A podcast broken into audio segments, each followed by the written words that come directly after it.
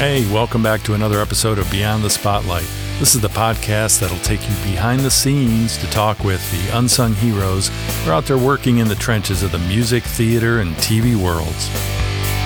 Jen Kellogg has spent over 25 years as a roadie, educator, and entrepreneur. Sometimes she's part of the large machine that gets the show on stage, other times she's teaching the next generation so they can further their own careers. Let's kick it off. Well, thanks everybody for tuning in to another episode of Beyond the Spotlight. This is the podcast that features the unsung heroes working behind the scenes in the music, theater, and television worlds. Um, we have an extraordinary guest today joining us. She's had over 25 years of experience in touring uh, as a roadie, an educator, an entrepreneur. Uh, she was involved early on with some uh, tours with Bob Dylan and Willie Nelson, uh, Def Leppard, Bryan Adams, Counting Crows. Uh, she was part of the Vans Warped Tour as the tour accountant for uh, about eight years and has done multiple speaking engagements with national and regional conferences and has kind of rolled a lot of that information into her own company currently, the Entertainment Institute, where she teaches uh, people about the touring industry. And uh, please welcome to the show, Jen Kellogg. Thank you so much for having me. You are welcome. People have kind of gotten the sense now from other guests and, and from what they might know, uh, you know, what a sound engineer does, what a tour manager does, you know, all these kinds of things. But people probably don't give a lot of thought to the person keeping track of all the money. Like that's a pretty important part of all this, isn't it? And uh, how did you get involved in that part of it, and what does that look like for you? Um, well, so I guess it probably goes back to my entry into the concert industry, which was when I was in college. And I still remember my sophomore year being in my dorm room. Uh, this was before the internet was really a thing. So, looking at the physical newspaper where the concert committee had an ad for hiring for the next year. Um, and I saw that one of the things they were hiring for was the finance committee. And it was this light bulb moment. I was a finance major. Um, and it was this light bulb moment that, like, of course, something like the concert industry would also need finance people and everything else under the sun that you don't really think about. You know, you see the tour buses coming through and you assume that it's all artists on the tour. Um, but there's so many of us that are fulfilling such a wide variety of jobs behind the scenes. So that was the first step in connecting finance and accounting to uh, live events. Um, so it was a really neat organization at the University of Iowa that ran like a real concert promoter. So I got to put on national touring shows in the 1600 capacity ballroom. Nice. We set real ticket prices, offered real guarantees. I learned how to settle the shows. Um, we did everything the way a real concert promoter would do it. And that hands on experience was really valuable in my future, the rest of my career. Um, I love to travel. I love numbers. Um, so I kind of always knew that at some point down the road, uh, being a tour accountant would be the thing that would be the perfect fit. Yeah. Um, along the way, I worked in the accounting office at Jam Productions, uh, one of the largest independent concert promoters left in the country. Um, and from there, transitioned to becoming a talent buyer. Um, that's where I did a lot of the tours of minor league b- baseball parks with Bob mm-hmm. Dylan, Willie Nelson, and the other artists that you mentioned. And I was part of a team that we bought for theaters and arenas, and the ballparks were like a big aspect of what we did every year. Yeah, yeah. So explain for people what a talent buyer does, or what what what does that entail? Sure. So the talent buyer is the person at the promoter that brings together the artist and the venue and figures out what date should those things happen on um, and con- kind of lines up the contracts for both of those. So figuring out the right ticket price budgeting for the shows and then along the way after the show is confirmed um, kind of pulling together the the marketing the ticketing and the production elements on the promoter side um, and then being typically being on site at the shows to do the financial settlement. Um, so for me, I, I liked lots of parts of those jobs, mm-hmm. uh, that job, but I didn't really like buying talent. I didn't like having to have yeah. a crystal ball to figure out how many people are going to buy tickets at what ticket price and which venue is the right size to put you know the artist in and, and that was not a thing that i really enjoyed you know that mm-hmm. risk analysis um, What I did love was being on a full tour, living on a tour bus for two months, and doing the on site financial transactions. So that, uh, which is primarily settling the show, which is the financial meeting between a representative from the promoter and a representative from the artist, um, and making sure that the artist is getting paid based on the deal that was previously negotiated. So I really loved that part. Um, and that's what led me to leave my full time job to become a freelance tour accountant and landed at the Warped Tour, um, which I did for um, nine years. And just the funnest punk rock summer camp you could imagine every year. yeah, I bet. Yeah, that's I I kind of chuckled when I was reading through that section of your bio, and it said, among other things, you handled very very large sums of cash yeah. for for that show. So uh, I can only imagine that uh, there was a lot of a lot of cash changing hands there. Mm-hmm. Um, what was that? I mean, you know, how did that change anything you did, if if at all, um, from what you had kind of learned previous to that? Was that a different experience? Was it kind of uh, just the same but different people? It was the first time that I, well, not the first time. It was one of the first times that I really got to work on the quote unquote artist side of the mm-hmm. transaction. Um, so prior to that, I had primarily worked on the promoter side of the transaction. So as the talent buyer on the promoter side, um, interacted with lots of tour accountants, lots of tour managers. Tour managers will settle shows if there's not a tour accountant. Um, and one of the things that I really took from that experience when I moved over to the, the artist side was um, knowing that I could really set the tone for what that interaction was going to be like. Mm-hmm. Um, and that was something that I was intentional about. You know, I wanted to have uh, a, a, good experience with the venues and promoters that I was settling with, um, especially knowing that I was going to see them year after year. Right. Um, and and the artist side typically gets to kind of set that tone a little bit more. So that was um, probably one of the biggest changes from this side of the table to the other side.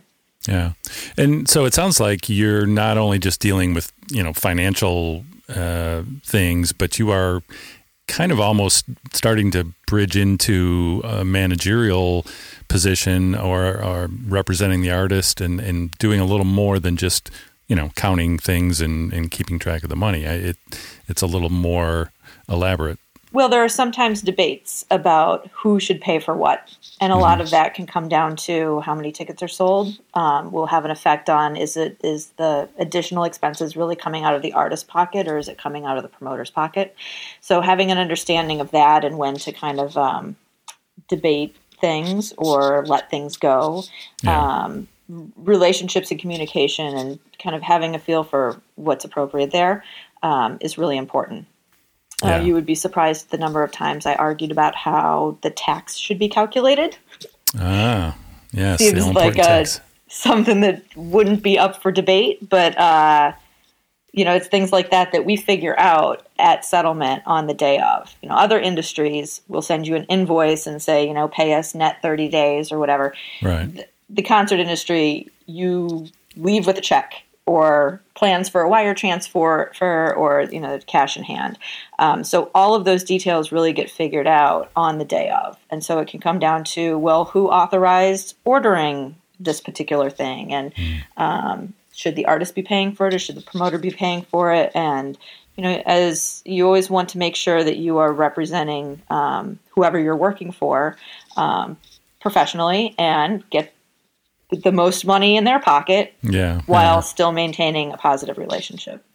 Right. Yeah and that's probably like walking a tightrope at times because you you obviously want to put pressure on the other party to fulfill their their obligations and do their part but you don't want to go too far so that you alienate them. And you know like you said you're going to have to see these people year after year probably in, in touring um, so you don't want to burn those bridges. And uh, so that's that's probably a stressful part of the job i would think yeah, well, I really try to approach it from um, a perspective of we're just trying to do it accurate. I'm not mm-hmm. trying to get more than is due to us. I just want to do it accurately. So when I focus on that and um, really present any um, information through that lens, I think that that leads to um, positive interactions because ultimately both parties are going to want to just have an accurate settlement. Yeah, Yeah, for sure. Um, so let's move up to um, you are uh, adjunct faculty at Columbia College in mm-hmm. Chicago, mm-hmm. right? And you're teaching producing and touring live entertainment there. What, uh, tell us how that works. What are you preparing people, young people, for uh, lives in touring industry? I hope so. um, so it's uh, in the business and entrepreneurship department, and I would say the majority of the students that come through are interested in being talent buyers, venue representatives, agents, um, managers for artists. Most of them are interested in contemporary music, but I have students that are in the theatrical world um, and uh, really kind of far-reaching things like uh, esports and comic cons and any live events. Mm-hmm. Um, there's no prerequisites to the class, so it's open to anybody that goes to the college. So I actually get a lot of artists that want to learn about what they need in their future careers. Um, I get a lot of live and installed sound majors who will be working in the industry and want to have a bigger picture perspective on the industry that they're working in. Mm-hmm. Um, so one of the fun things about the classes we do. Uh, uh, they design a tour over the course of the semester. So they figure out how to route it, what are the um, the right deals to offer, uh, what are the expenses related, what's the tour budget, put together a rider, all of the fun stuff that would go into a real tour. They get to do in a hypothetical situation. Wow, that's great. Yeah, that's that's probably very eye opening for a lot of them, I would think, because you know, again, those are some concepts that not a lot of people are familiar with. You know, to get down in the weeds that far with all those details, because uh, it does take a lot to make make a tour happen. It does, as you know. You also are. Um, with your company that you have now, uh, the Entertainment Institute, you're teaching classes online. Is that primarily well, what you're of, doing? Sort of, kind of. So, the Entertainment Institute was a venture that um, ended up with artists holding workshops on the Warped Tour, where mm-hmm. it was kind of an elevated VIP experience. Fans could buy an, a, a, separate ticket to spend 40 minutes backstage learning from the artists about how to play drums or write a song, or just it would be a conversation on how to survive high school getting bullied, you know, right. um, kind of anything and everything the artist wanted to deal with. So that was really an entrepreneurial venture that um, was more focused on artists on the Warped Tour holding those workshops. Um, I have currently JenKellogg.com. I've done a series called Concert Business Basics during the pandemic. It seemed like a great opportunity to take a lot of the lectures that I did for Columbia and get them recorded so I wouldn't have to do the same lecture yeah. each semester yeah. after semester. Um, so those are available on jenkellogg.com. And then I'm currently working on a new nonprofit venture called Showmakers, which uh, is a resource for live event professionals, um, both for personal and professional development. And we really want to build a community in the live event space, especially during this time that's really been uh, devastating to our community during the yeah. pandemic. Yeah, for sure. I'm hearing more about that in terms of people addressing that side of, of the industry. Um, you know, the the well being, self help, um, you know, all those kinds of things that really uh, until now with the pandemic, most people in the touring world never got a whole lot of time to stop and really reflect on those kind of things. And I think now this is probably a blessing in disguise for a lot of people because they have the time to kind of step back and look at who they are when they're not on tour and what you know what their life really is about and who they are and you know where they are standing with their their well-being and uh, so I think it's great that people like yourself uh, are addressing this and, and kind of offering these uh, resources to people to uh, to you know really explore that. Uh, how's that been received? Uh, it's been received great. I mean, I think that it's a real need. A lot of people in our industry have um, kind of fallen into it because they had friends that were in a van that they wanted mm. to help out, and then that band started to grow, and all of a sudden they're a roadie, um, and life kind of just you just flow happens. along yeah. with the things that happen to you. And yeah. I think that this has been a really hard time, especially for people that have put um, all of their many years of their career and education and focus on aspects of producing live events to the, they're out of work, right? And even like sound people, it's different doing sound for a live show than it is doing sound for a podcast or some other recorded thing.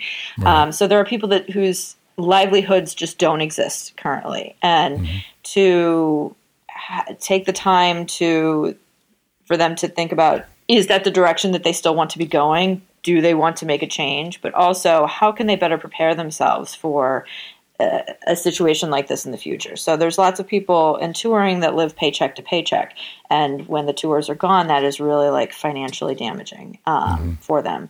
So we want to provide some guidance on how to get uh, relief, whether it's governmental, how to do better financial planning, um, taking care of your mental health during a time when your entire career that you had you know worked your life on is on pause and with right. no real idea of when it's going to resume um, in the fully functional way that it had been.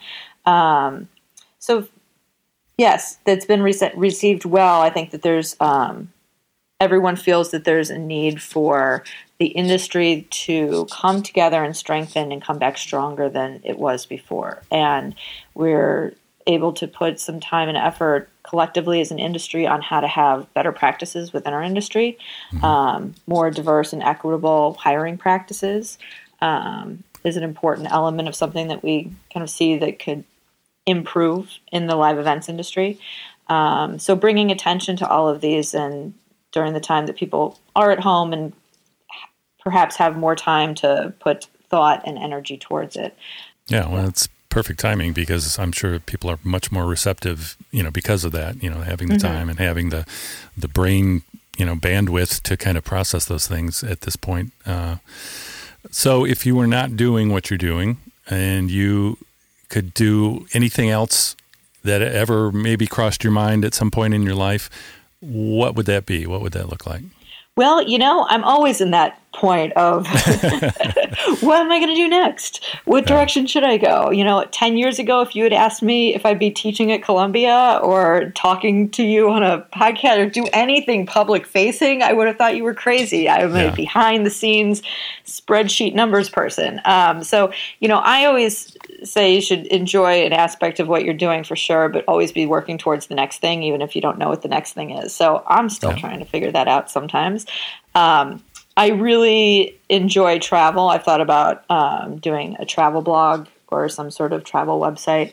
Mm-hmm. Um, I very much enjoy interior design related things. Um, so I had a moment in my past where I thought that maybe I would want to get into interior design.